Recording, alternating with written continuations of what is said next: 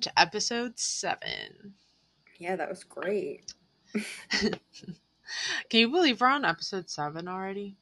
No, I cannot. It really is like weird because we just started at this off of a whim and here we are on episode seven and like asking all these people to be on here with us. So today we had on John Rosser. The one and only Coach Yeah. Rosser.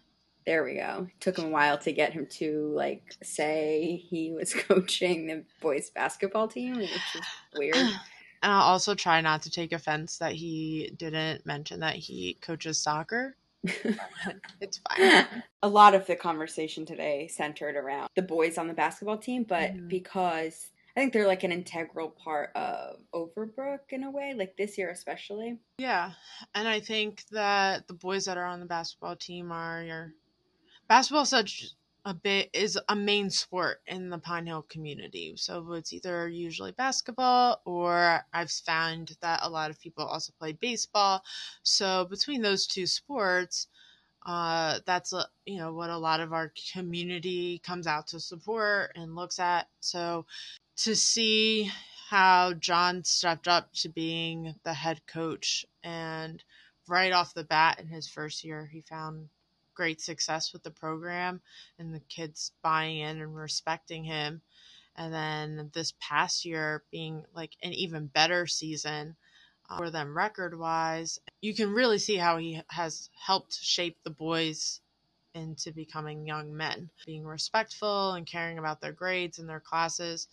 So i think that's also why when we are always talking to him we always talk about the players because everyone can see what he's done with those with the program and with the boys Yeah, uh, that is really why. And I think basketball is what drove a lot of those boys to literally wake up and go to school in the morning. hmm And whether he knows that or not, a lot of them have told me, like, I just want to play ball. Like, I'm just getting these grades to play ball. And it's like, that's fine. I respect your moves, but you like, that's great that you have something to strive for and look forward to. So I just hope that even after they're out of high school, that they still continue to, I don't know, play, whether that's just like some sort of pickup game or whatever that is, just to keep that passion going. yeah absolutely and i think it's cool how rosser was talking about keeping in contact with them even after they graduate and wanting them to know that he is there for them forever i'm pretty sure a direct quote um, and not just through the four years. So them knowing that they can always turn to him. Hopefully, look forward to this season coming up. yes hopefully there is a season coming up. Fingers crossed, because you know we joke about it in this episode, but I really do look forward to going to those games and seeing those kids outside of the classroom setting and seeing them be so passionate about something and so motivated and driven. Whereas sometimes when we're reading things in class, they are not so much so motivated. Uh, but it's nice to be able also to always bring that back into the classroom, even if it's just a good game or to see the kids support them as well like even if they're not on the team but like wish them good luck and things like that so Right. it's nice to see the other students come together past basketball, John shares a lot of information about what he's doing personally to take steps to truly being anti racist or just educating himself on what's been going on in America for pretty much ever. So I think I think this is another great episode in the fact that there's just real and honest conversation and you can tell through listening like Rosser's passion for wanting there to be a change and wanting to just become a better person, not just for his players, but for himself too. really quick uh, i don't know if it's going to be really quick or not but hamilton just came out and I watched it relentlessly over the weekend. I was home at my parents' house over the weekend, and my mom had never seen it before. She had really wanted to see it, but like she just never got around to getting tickets because they were so expensive. And my brother as well, so we watched it together. And then my brother and I watched it again, and then I watched it by myself. So it's been a Hamilton filled weekend, as I know it has also been for you. Heck yeah. But um, eh, I see a lot of like not backlash, I guess, but like mixed emo- mixed reviews on people's perception of the play. And i guess it's like glorifying of the founding fathers and everything. So i had sent you that tiktok last night that was like funny but it also was like true because it was a guy saying lin manuel was recognizing that these guys were not perfect in any way shape or form. Throughout the play there's all of these subtle hints of you know the messed up things that these men were doing. Yes, the majority of them were slave owners. Yes, the majority of them were not for equal rights. But there's still it's still art, right? And that's what the guy was basically saying. He's like, why can't we just enjoy it for it being a piece of art? So I just what are your what are your thoughts on that? I, especially being a history teacher. I, I don't know. I guess this is where that piece of educating yourself like comes in because Hamilton's been out for so long, the play itself, and whether you can afford a ticket or not, it's been in the forefront of so many people's conversations because of how Lin Manuel Miranda addresses the founding fathers and you know the one cabinet battle where Hamilton calls out Jefferson for owning slaves, and that's why their southern states aren't in debt, and all of those things. I've used the play in my classroom. I've played the songs, we've studied the lyrics, and how does this relate to what we're learning in the class right now? And, you know, I think now that it's so readily accessible and Disney Plus is why people are looking at it. And I think it coming out in the time it did with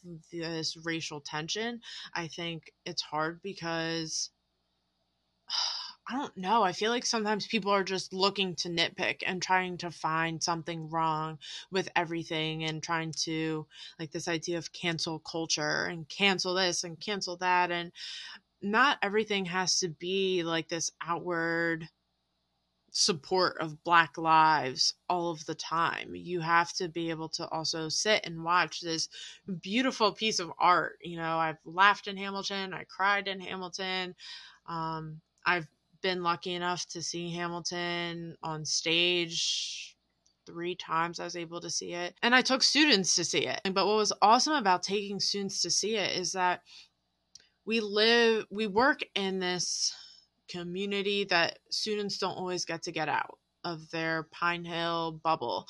So taking them to New York, so many of them it was their first time going to New York, mm. and they were. Oh my gosh, I love it here. I see why people like it. And meanwhile, I'm like, pay attention, you're about to get hit by a cab. Like, keep moving, keep moving. But, you know, they hadn't really known anything about Hamilton besides a little bit I had to talk about it, but before we went to see the show and the project that they had to do in order to go and see the show. And we were leaving and some of the kids who are like i hate musicals. I'm just going on this trip to get out of class or you know to go to new york. We were leaving and they're like miss banner that was amazing. Like i loved that play. And i had students tweeting at me this weekend like watching hamilton because i got to see it with miss banner. And for a group of minority students to go and see this play where minority actors and actresses are playing these founding mm-hmm. fathers like even that and it's not even subtle it's an obvious choice that lin manuel miranda made in his play that irony of you know they're probably the ancestors of the mm-hmm. slaves mm-hmm. that they were holding they're now portraying you um that's a huge move and it's a huge move to see how successful it's been you know that these minorities can play these founding fathers in america today and it's accepted and people love it. It's not i don't know is it like are people upset like they think it's some type of backwards blackface type of thing? Like i don't know but you're not putting yourself in some costume they're not powdering their faces they're there and they're putting these you know immigrants we get the job done and he adds those lines and those things to show people that what they did was not okay but they did build a nation that we now get to make into whatever we want and these mm-hmm. are the mm-hmm. foundations and together we have to be able to take the steps to change it. I think it's phenomenal. I think that again, people are looking to nitpick and want to find fault in just about anything now. And yeah. if you find fault and you try to cancel everything, then there's nothing left. And what good does that do anybody? Yeah. Well said, Miss Banner. Thanks. I agree. Thanks. That's the part I think that's getting frustrating is seeing people nitpicking other people's decisions or posts and then, you know, you get people who then don't feel like they can speak their truth or they don't want to learn and they don't want to talk because they're afraid that they're going to say something wrong and then get canceled or destroyed or attacked. And I think that is the issue. If that's what you're doing, then that's something that you need to figure out and fix because you're only hurting the potential of the movement because people won't want to say anything. And then we're stunting that growth and that change that can happen. Yep. Agreed. Agreed. So with that being said enjoy our conversation with mr john rosser. And it's a good one and we hope that you enjoy it as well. Follow us on instagram and twitter if you have any ideas for topics, because as we were planning it, this podcast we were planning, and now we're kind of at the end of the plans that we had. So if you have ideas for conversations or you want or if to be a guest, yes, if you potentially want to be a guest, reach out to us on social media or if you are a coworker or student, you know how to email us. So we hope to keep this moving and going and it's hopefully we don't want it to be something that we're just doing and then it ends. So yeah. let us know. All right guys so today we have john rosser with us for episode seven. So if you want to just introduce yourself with your name your job title where you went to school your race things like that. Hi, my name is John Rosser. I went to Sterling High School and I went to Monmouth University. Um, and I am white. I'm a teacher. I'm a special ed teacher at Overbrook High School. Perfect. Okay. Uh, anything else you want to add there? Um, I'm also the head boys basketball coach. There we go. That's what we were looking I was gonna. For. You should have told like. make sure you do basketball. Like. I mean, like a large part of our questions are revolving around that, so we really needed you to give that in the intro. if you didn't know, I know Miss Banner and I, Alexis and I, haven't really talked about our love for basketball, but along with the Sixers, we are also hardcore Overbrook boys basketball yes, fans. Number one fans. like straight up. Heck travel. yes. Travel well. We even we travel for this team.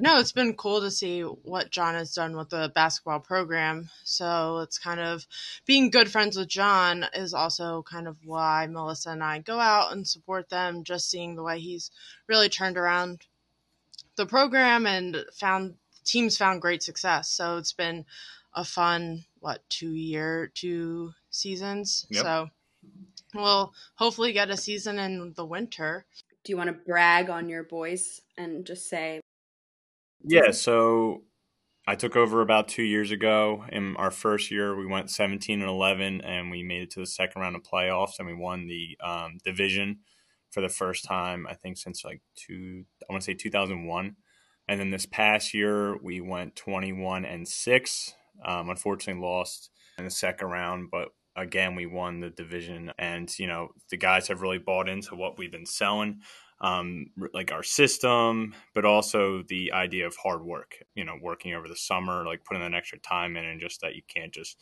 show up in the winter and be good. Um, and the biggest thing that we've really done that I love that that we've kind of turned around is their grades. In my first year, that was kind of like all right, who's eligible? Like who who you know I'm always on top of them. But this year there was a lot less discipline problems, and on top of that, I mean our grades were night and day. To be honest, like, like mostly wow. A's, B's, and C's, which for all of us, we want our students to move on and you know do great things. So to see them go forward in the classroom and do great, it makes me excited for their futures. Yeah, it was a devastating loss. Yes, it was. Cried. Cried. I cried. Yeah. I think I all stormed did. off. I had to wait yeah. till everyone. I had to wait till all the guys left. I'm like done hugging them. I'm like and cry. yeah, I think it was just sad because it was the last time that we'll see a lot of those boys play. Yeah, mm-hmm. especially the seniors. You know, they're you know they're a good group and they're kind of like you know the first ones that really bought in and kind of set the standards for moving for what we're doing moving forward. So to see them kind of go out like that was uh was very sad. The first question that I have is that the boys on the basketball team, as you were saying, their grades have, you know, gone from night and day. I know that you're somebody when I have boys on in my classroom that I reach out to if they're acting up or just being crazy as they probably always are being mm-hmm. but they really truly do respect you and look to you for guidance and they listen to you point blank do you feel like you had to earn their trust and respect to get there? And then how do you feel like you did do that? Yeah, definitely the earning their respect is a big thing. And I think that starts with showing how passionate you are about the game, but more importantly, how passionate you are about about them, about building those relationships with them. So, you know, I could easily just show up every day and be like, all right, this is the plays, this is what we're doing, but they're not going to go 100%, 110% for me if I'm not like you know, how's, you know, how you doing at home? Like, how's the family? You know, how's your grades? How's the teachers, you know, that you have? I think building a relationship is first and foremost the most important thing. I think doing that has really helped us build what we're what we're doing right now. I think that transfers over to like teachers as well. Oh yeah. The kids won't buy in to you if you're not buying into them. So and I think and that's it and I think again it's like the three of us, you know, I think that's a big thing is why we have success in the classroom. Uh, you guys more than me, but uh, but no, like um, you know, showing you care not only about you know how they're doing your class, but you know how's your extra, extracurriculars going? Like how's life? How's your job? Like things like that. Like that plays a huge part. If you again you can just call, show up and teach and i can talk about history all day long. But at the end of the day they're like all right let me get out of here. You know mr rosser doesn't really care about me. Mm-hmm. Yeah and the boys notice and i think that is something that shows that you're going above and beyond. Like, they notice when we're not at those games. Like I get mm-hmm. grief the next day for it, or if I'm like, no, I can't. I hear about it in practice too. yeah, like I have truly disrespected them for not being able to go. Yeah, you and, are. Like, right. But I had a, had like a hair appointment planned like months in advance, and then I knew like one of your playoff games I think got moved or something, and they're like, well, you better change your hair appointment. Yeah, like, it's so, way more important. I think I, I actually think I, I caused that whole entire thing. I'm pretty sure I caused it. Yeah, I think you did. And you know what though? Like I'm a sucker because I changed my hair appointment. Yeah. I knew it was going to work. but yeah, I mean, Rosser and I, we teach, we have code taught together. Mm-hmm. And have had the boys in class, and you know, just seeing not even just the basketball boys, but even in the classroom, he like you do go above and beyond to like talk with the kids and joke with them and make them feel comfortable and welcomed with all of the kids. You don't only just you're not only building that relationship with the basketball boys. Right. You're doing it with all of the students, and so I, I just, that's definitely been cool to see. Yeah, and I think that just makes your class better. You know, like mm. I could sit there and spit facts, but I want to have discussions about you know what they think in each era that we touch on. You know, I mean, like mm-hmm. I don't want to sit there and talk and run through a PowerPoint every day. Like I would rather just have discussions, like whether it's current events or, you know, slavery, whatever it is, like whatever thing we touch on, like I want to just talk about it more than I want to just like, hey guys, like and throw out dates at them. They're like, forget this, like you know. So I think it's more right. important to make it more discussion based, and I think building that mm-hmm. relationship really helps that.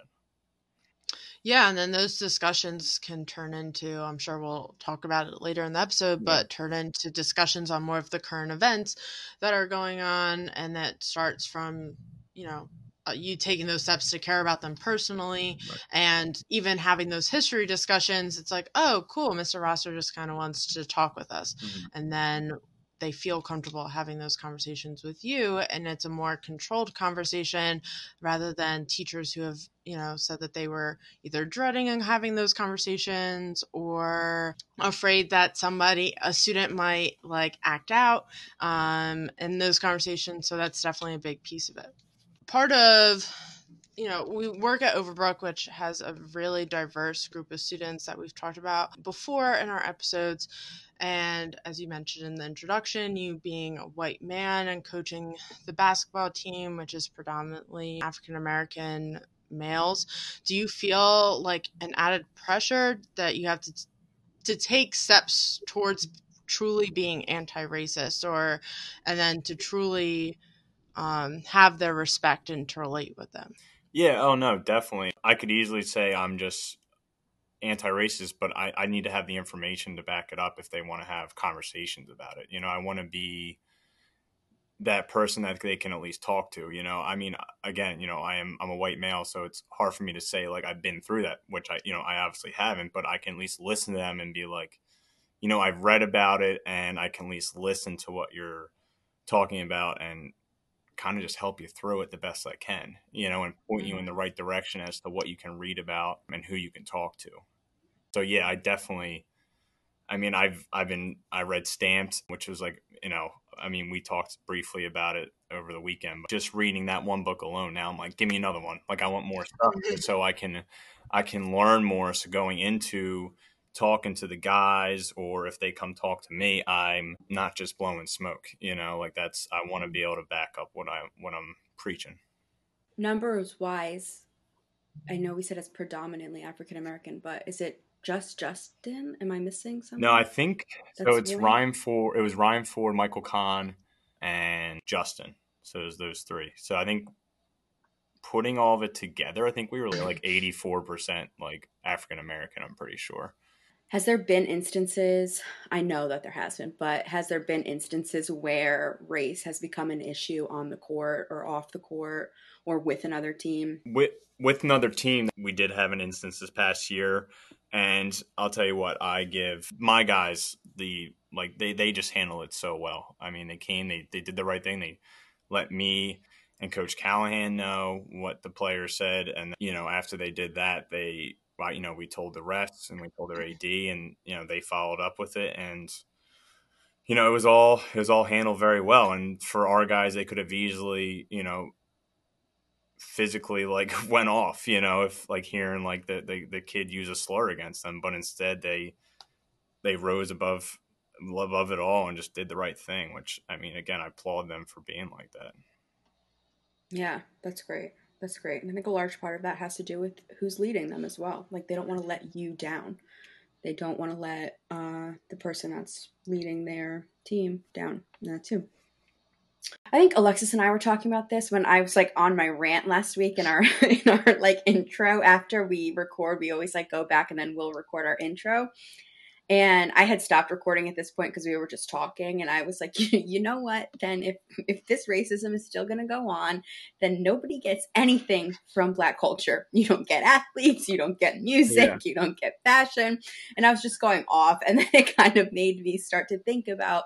And then Alexis, you had said like we're not, you know, a lot of people aren't. They're praising these six foot four athletes when they're on the field. They're praising these African American males when they're on a sport, but then that necessarily doesn't transfer over to if they're not on a sport or if they're just a six four African American male, how that differentiates between we're rooting for them on the field when they're a six foot four African American athlete, but we're fearful of them if it's just a six foot four African American on the street. Right. So my question was, you know, your thoughts on that. yeah i think it's crazy we've as we've seen with like some of like the the black athletes that have spoken up and said things and they've been pretty much shunned like you're not supposed to be talking you're just supposed to be playing basketball you know or if like a coach has spoken up it's like you're just a coach go coach the sport you know and i think that's crazy that you sit there and you idolize someone who does great things athletically but if they try to do great things off the court you try to bash them. Like I think that's insane. Like then don't be a fan. You know what I mean? Like that's mm-hmm. pretty much how I look at it. And I think that kind of you're kind of showing your true colors if you if you can't take them as the person that they are on top of like how great of an athlete they are. Was it that one news broadcaster, the woman that was telling LeBron James to like just dribble? Yeah, and that's ball? the second time, and and the fact that she, the fact that she was like, I mean, I can't believe that she wasn't like at least bashed a little bit more like that. Again, that got pushed under the rug, and I was just like, how can someone say that and not be like fired or anything like that? But you know, when you see like, you know, athletes or teachers or, you know, other people saying like that, they're fired and they're held accountable. But then someone says something like that, it's like, oh no, they're good. They, they can keep their job. It's, I just think it's all backwards with a lot of the stuff that's going on. But I liked LeBron's response. Yeah. And like, did you see that video he posted on Instagram? And it was like the dribbling. It was like, shut up and dribble. And then it went out and it was like, had the names, I think, of people who um, have lost their lives to police brutality. Mm-hmm. And it was like, this is why I can't just shut up and dribble. And I thought, you know, I think that's a big part too, is athletes are looked up to, especially by so many of our students, that to see an athlete respond in such, you know, a mature way, um, knowing, you know, like Tobias Harris's article in Players Tribune, where he was talking about how he has to admit that although he's a black male, he's living in this privileged world. Mm-hmm. Um, but to see them still fighting for equality and again reacting in an appropriate way, the kids can see that and saying, you know, this is how I should respond. And it's the same way your guys did on the basketball court and telling you rather than lashing out and getting you know, out of taking it out of control where then they could have seen um, consequences or rep- repercussions. Right. And that's, and I still think it's, you know, the person that is really suffering and now I think deserves a job is Colin Kaepernick. I mean, he was the one that really started all this and he's doing the right thing and way he protests. And now he's like, he got pretty much blackballed. And now it's like, everyone's like, you know, Disney's making a series about him and everything. So now everyone's catching up like, oh man, like he was doing the right thing. We were all in the wrong for kind of like bashing him. And again, like you guys are talking about, not looking at him as a citizen who's like fighting for the rights of America. It's weird that just because they become athletes, they're all of a sudden like not allowed to speak on issues that are actually directly affecting them. Yeah. It's just right. very strange.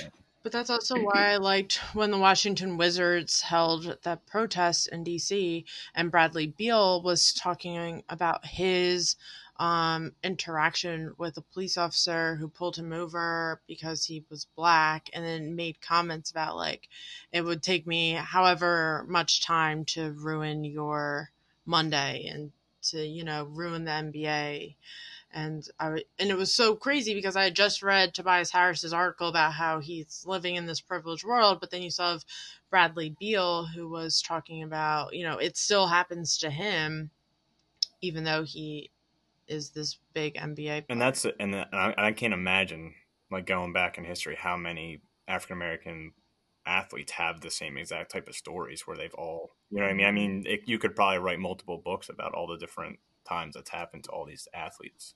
Who are some influential black artists or athletes or authors that have influenced you on the way that you approach certain topics? I think I don't know why I always think this, but I feel like anyone that like really likes basketball a lot is like somehow tied into like a very heavy like African American culture. I mm-hmm. think I think it's just facts though, because I think a lot of the players, number one, are African American. Right. I think number two, they're always list like promoting the music they listen to, and a lot of it is predominantly hip hop or R and B or. So I think it, that it makes sense why I put those two together. But who are some? Are there any influential Black artists or athletes that have really inspired um, you? Well, growing up in you know, I grew up in. I went to Sterling and I played basketball. So I mean, that, like you said, it's part of the culture. Like hip hop is part of the culture. So um, you know, growing up, I loved like you know Fifty Cent. Like I loved all of like the normal like everyone else liked in the early 2000s. Like I liked Ludacris. Like it, it didn't matter where they were from. I liked all these different ones. Um, like Biggie. I like all you know the old classic Tribe Called Quest, all that. Um, recently, I really like J Cole, who I really like his music because of the messages that are behind it.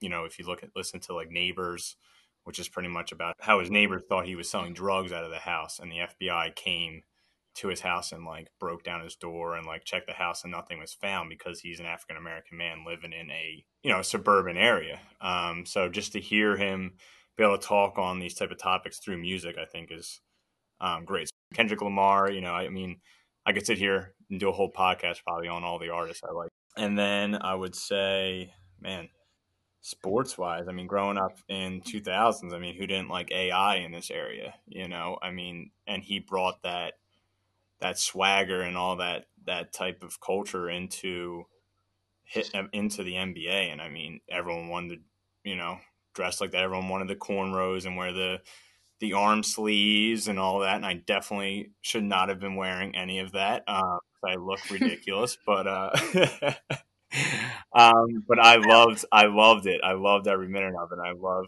you know those are some guys that I you know he's someone I definitely grew up like loving. And if you talk to any of my buddies, we're, we're all the same.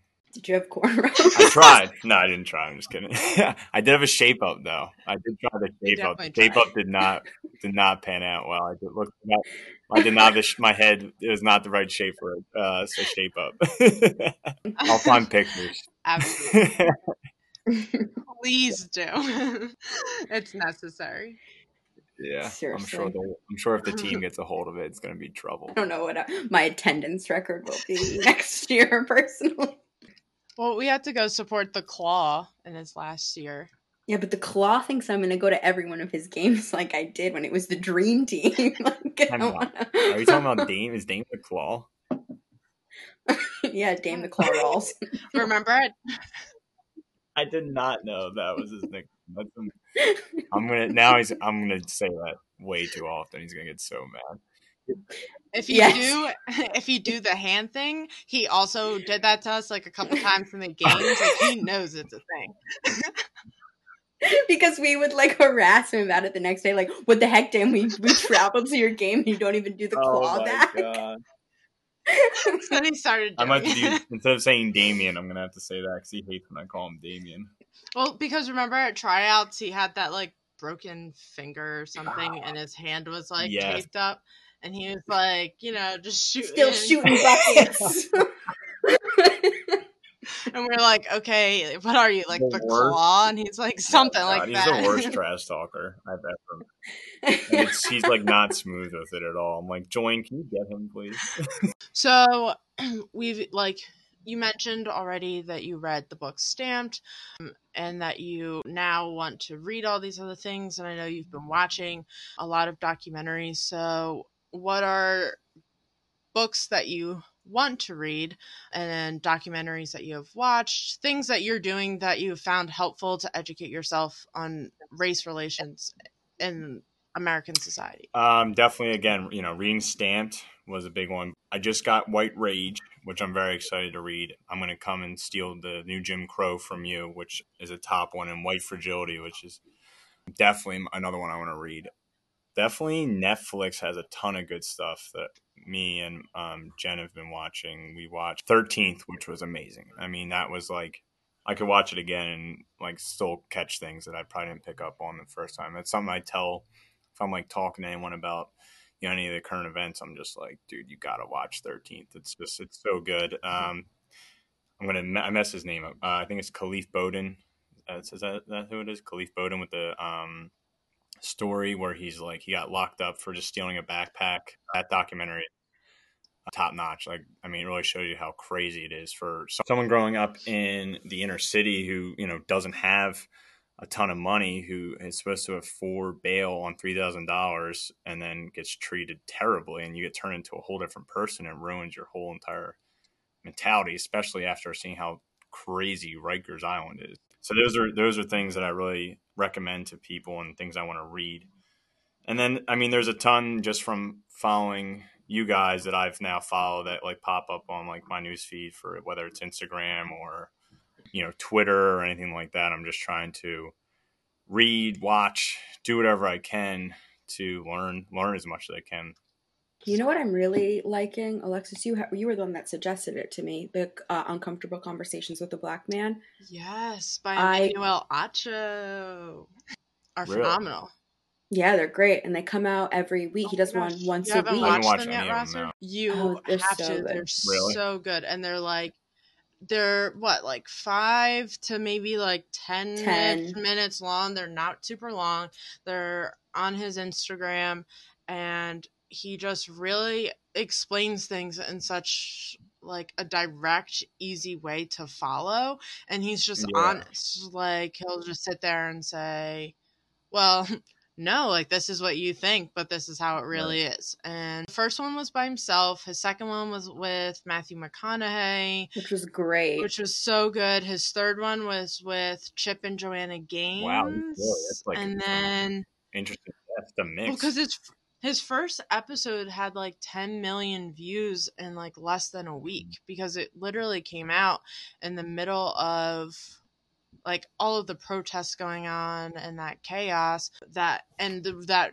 surgence of all of these people now wanting to educate themselves and learn. So then it was oh cool this black guy is making this short video and i can just watch him which and it's a great starting point for sure but it's also these great little videos throughout the every week that um, are so well done and he's had numerous other guests so i would definitely recommend yeah, that I'll listen, I can sure. listen to that on my, my It's- walks with Kobe in the morning. That'll be good.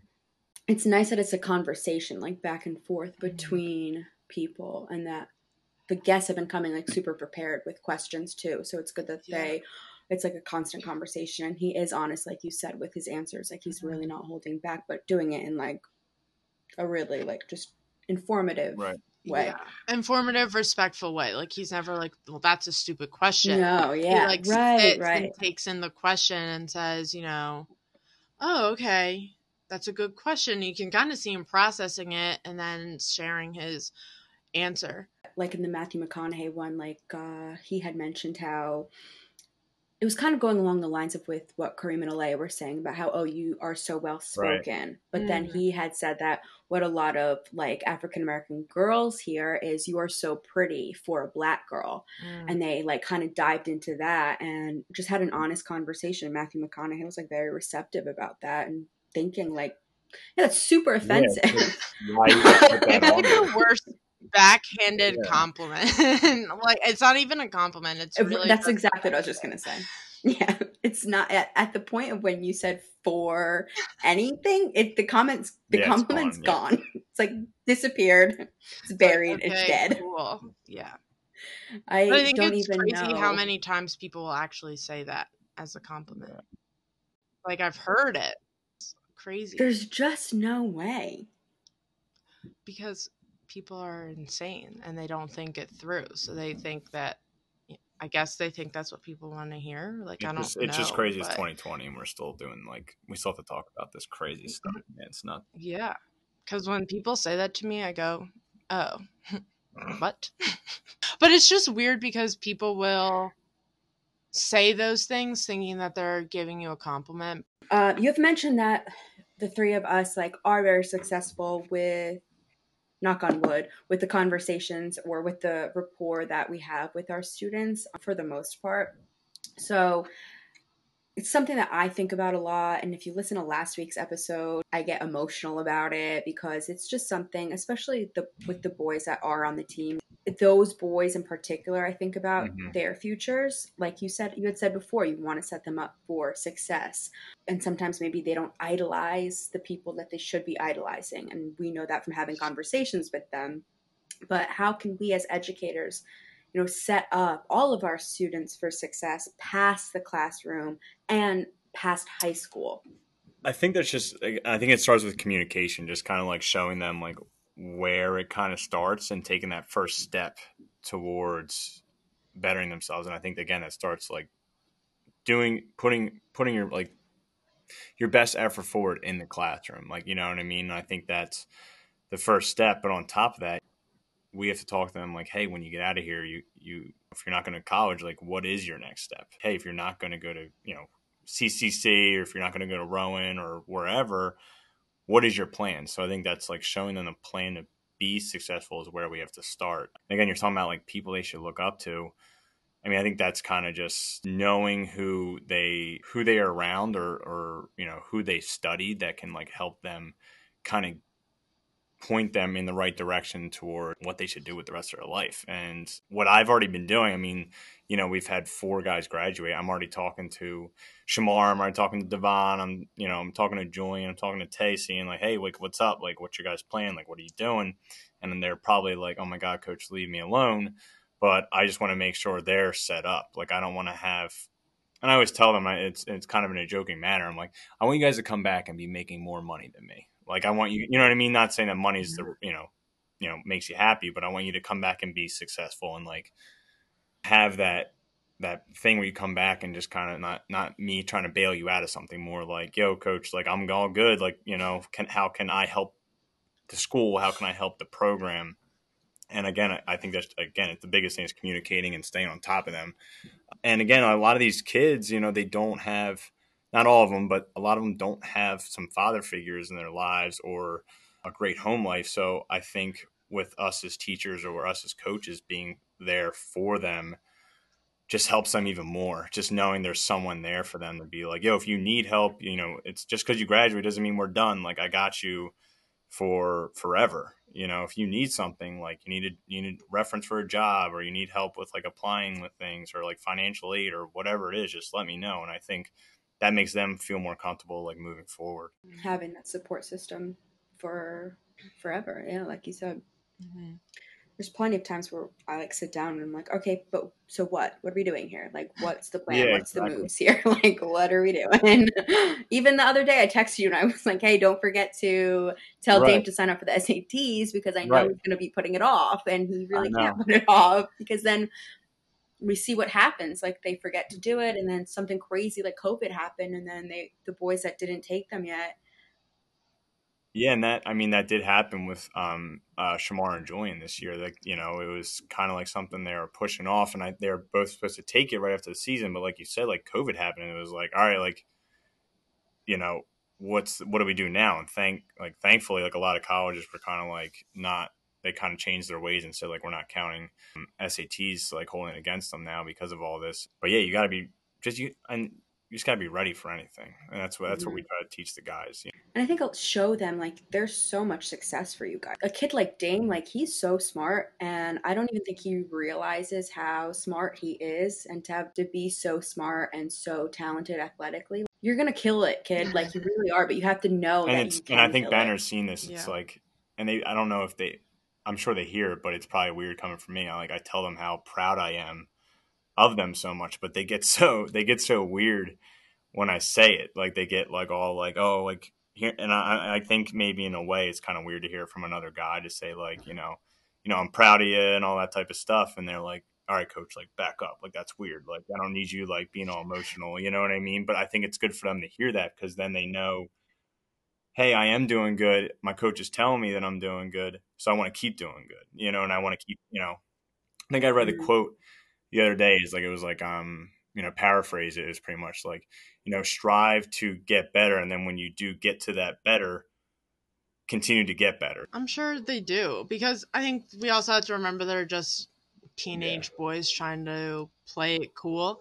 So they're like, coach like yeah. what that's weird and then but then you know as we talked about earlier they come back with this huge respect for you the next day or whatever and they're looking out for you and they you know so they might not say I love when Mr. Tells me he's proud of me. That's just amazing. But but instead they show it in respecting you and everything that you do and working hard for you. Um, because you do those things. And that's part, as we said, of building that relationship. And that's why we say um, family. You know, that's one of the big things is why we say family. Like we all have each other's backs and we're all here to like, you know, push each other's forward. And I think we're kind of getting to the point, you know, where that's the truth. Like I think one of the things that I implemented this year was that if you had an um, if you had an F after like I tell you like hey you have a week to get it up and you have to sit. And I think they were kind of like, yeah, coach, all right, you're not going to do that. And then we had our second scrimmage, and I sat pretty much everyone except for six people. They all kind of realized, like, you saw them all holding each other accountable, saying, like, yo, like, you got to get your grades up. Like, you know, and they were all apologizing. And they, like, you know, they each stood up and said, I'm sorry for letting you guys down. So I think all those things really play. You know, again, I'm coaching basketball, but I'm really trying to build like young men that are going to like go out and do some awesome things. And I think that's where the three of us, and you know, we say the three of us because we're just the three yeah. here talking, but there's other teachers in the building that are definitely doing it.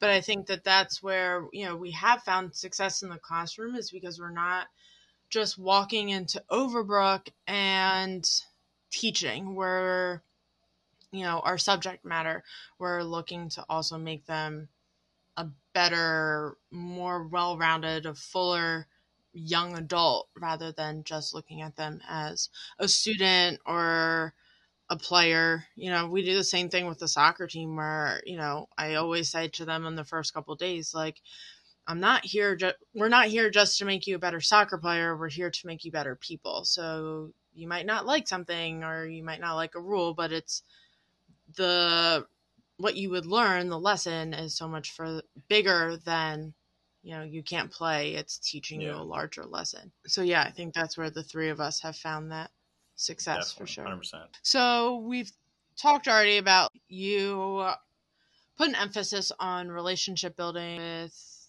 all of your students not just your basketball guys wanting your classroom to be a place where discussions are had, whether it's discussions on, I'm thinking Henry VIII because I just always remember you playing that song across the hall. Um, what? Have you even heard it? okay. It used to be the so, greatest song in the world. so, what you should all know as well is John and I teach across the hall from each other, so we're always interacting throughout the day and you know he's either asking me like what were you doing in there? or i'm asking him like what song was that you were playing? and what has to have been three years ago year, that you had in my classroom yeah. Yeah. And he was playing this henry the eighth song and i heard what this student and singing it and it was like henry henry henry. And i was like Rosser, what the heck is happening. And he was like, but the kids were just singing it and they mm-hmm. remembered Henry VIII. So it's quite the song. And if you haven't heard it, you should look up Henry. I'll send you guys the, the link. You can post it with the episode. oh, yeah. Drop the link. because it's fascinating. But you know, you are having those conversations with kids, and you're opening, you know, the possibilities for the discussion. So you're playing the fun song, but then you're also having the more serious conversation that goes with it.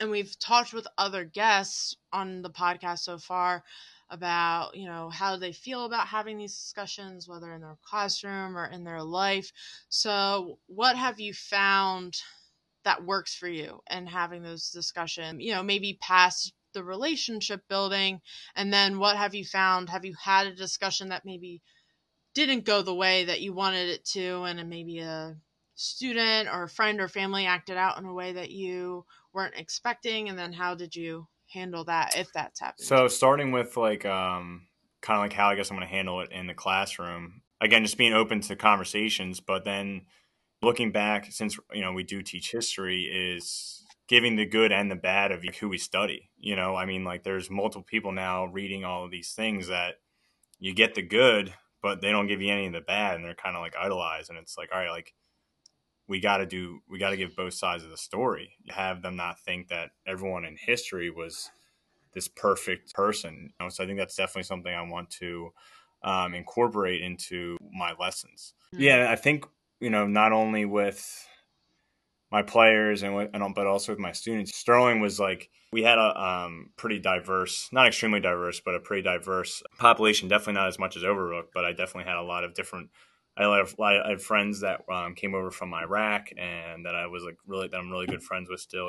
One of my best friends in in high school um, was African American, and now looking back, like I I see how they were treated because of either where they came from or color of their skin. Like I remember going into Rite Aid and my buddy would be getting followed by like a manager where while I'm like, you know, just going to grab my drink.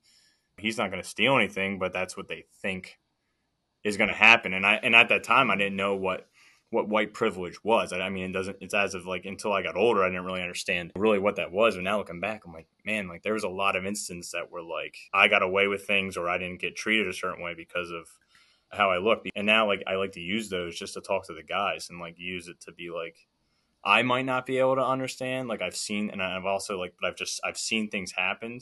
So I kind of I know stories and I can relate that to at least like what they're talking about. I mean, and we've had at least a few students that have told me stories where they've been already pulled over and you know kind of treated in a in a, in a terrible way by all different types of people. So it's definitely something um, I want to keep doing and talking to the guys and talking to the students. So would you say that you acknowledge your white privilege by sharing that those instances with students and players and just other people and then like that makes you i guess more aware of it as well like if it was to happen yeah i mean now. definitely more aware of it now. I mean like especially what's going on with with like you know everything. Um i never even knew what white privilege was until like maybe like a few years like until the black lives matter movement came around. Um so yeah i'm definitely more aware and i'm definitely like yeah i definitely had it pretty good and i was definitely kind of given that head start you know in life and i just try to now i try to use that to help out you know any way i can like try try to like do what i can either whether whether it's listening educating myself or going to protests or whatever it is like i'm just whatever i can do you know i just i don't want to be one of the someone who's just going to sit by and like not do anything i mean if you guys if anyone knows me i mm-hmm. can't sit still for about five seconds so um you know i can't let things i like I, i'm definitely a guy who likes to stand up for um, stand up to people and stand up to what I think is right. So that's it's definitely something I'm uh, going to keep doing.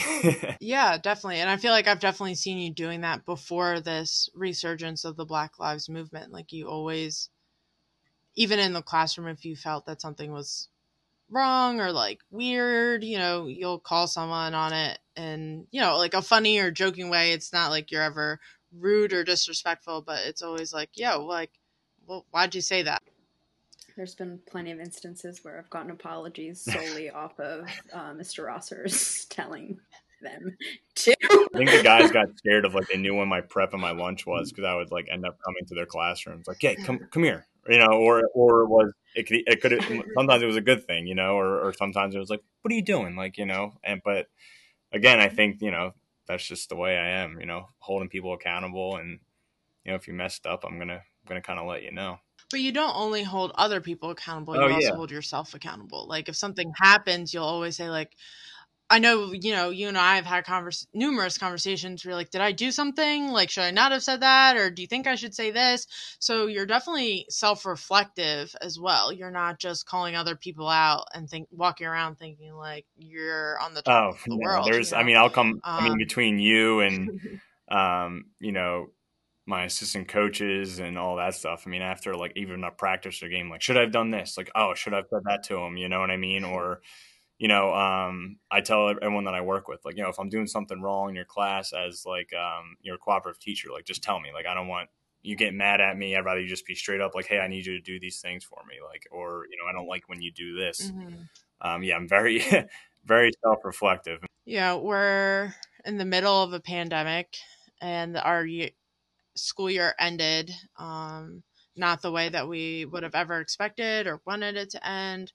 Uh, and you definitely had a great relationship with the senior class, I think, not even just, you know, again, the players, but the senior class as a whole. Um, so, what would you want to say to either those seniors or even current students about this current American society and climate?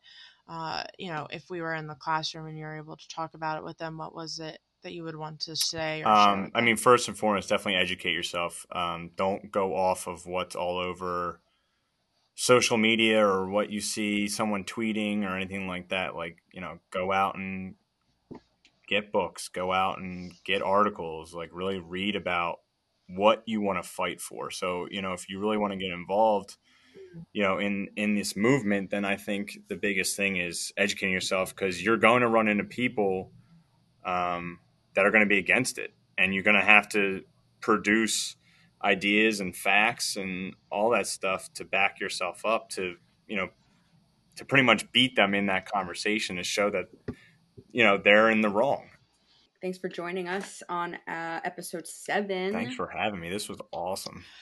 I think a lot of resources were listed in this one, like tons. Mhm. Like a lot of the documentaries, uh, books that were listed, a lot of resources. So. Yeah.